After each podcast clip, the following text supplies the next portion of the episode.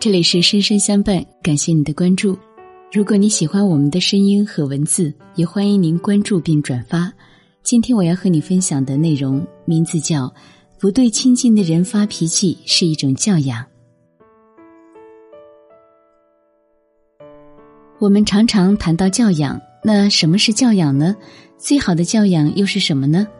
有人说，最好的教养不仅是对陌生人彬彬有礼，更重要的是尊重自己最爱的人。很多人的教养都是两面派，在外面和风细雨，在家里大发雷霆；在外面舌吐莲花，在家里粗口横飞。对亲近的人挑剔是本能。杨澜曾经问过周国平说：“为什么我们都把好脾气留给外人，却把坏脾气留给最爱的人？”连这位一向儒雅的哲学家也说：“这个错误我也常常犯。平常在外面要装作彬彬有礼，不这样做容易吃不了兜着走；而回到家里，家人成为宣泄的渠道太方便了，不用担责，不用避讳，很少副作用。”《弟子规》里说的“兄道友，弟道恭”。放到古代、现代都难做，哪一家的兄弟姐妹没有在小的时候打过架、扯过头发，乃至互相在背后捅过刀子呢？连孔子都说色难，意思是对家人和颜悦色是很难做到的。习惯了互相不谦让，长大了自然也就没有客气的道理。心结藏于心底，脾气脱口而出。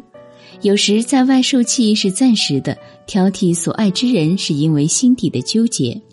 李安电影《饮食男女》描写了父亲老朱和三个女儿的关系，其中与二女儿的关系尤为紧张。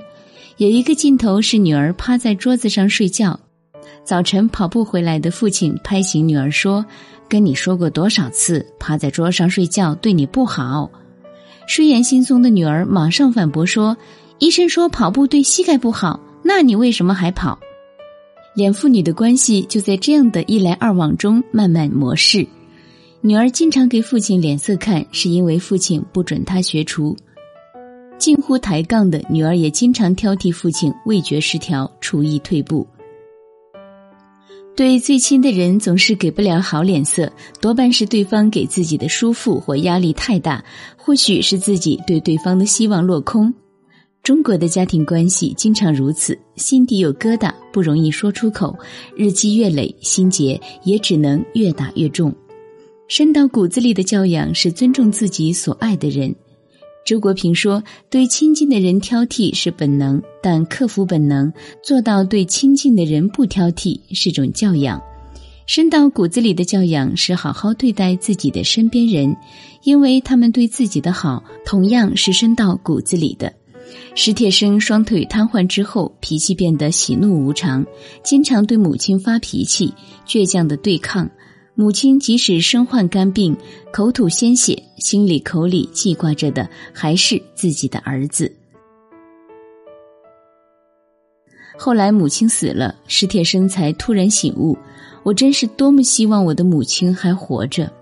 这倔强只留给我痛悔，丝毫也没有骄傲。我真想告诫所有长大了的男孩子，千万不要跟母亲来这套倔强。我已经懂了，可我已经来不及了。如果我们沦落到要让家人难堪来获得满足，那么我们就是一个大写的弱者了。有句话说：“你永远只能伤害你爱的人和爱你的人。”这是个多少有点悲凉的真理。可是这句话又反过来鞭策着我们：你最亲近的人，只有你才懂得如何去爱。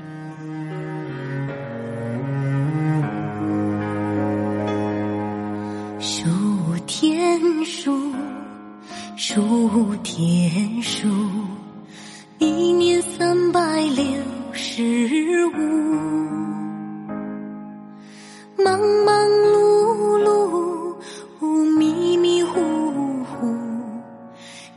斤计较又何苦？数天数，数天数，十年三千六百五。吵吵闹闹，伤筋动骨。退后一步多心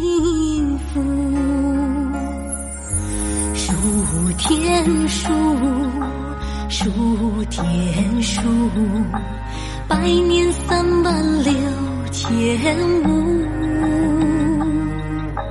何必等到不能动了，才去珍惜每一步？你去数一数，你去想一想，你能活到多少数？恩恩和怨怨，是是与非非，还有什么烦恼不能放？人生苦又短，人间情更长，哪有功夫乱。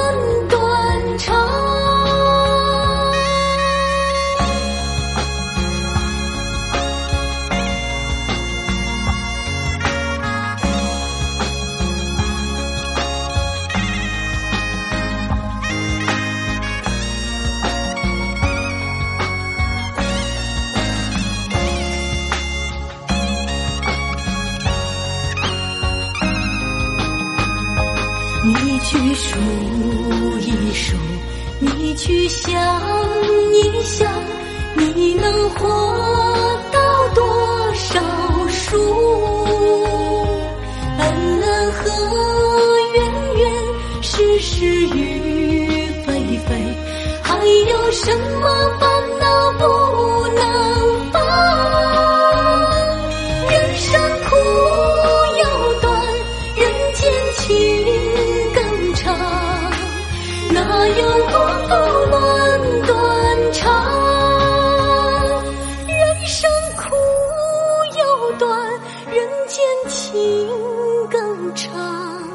哪有功？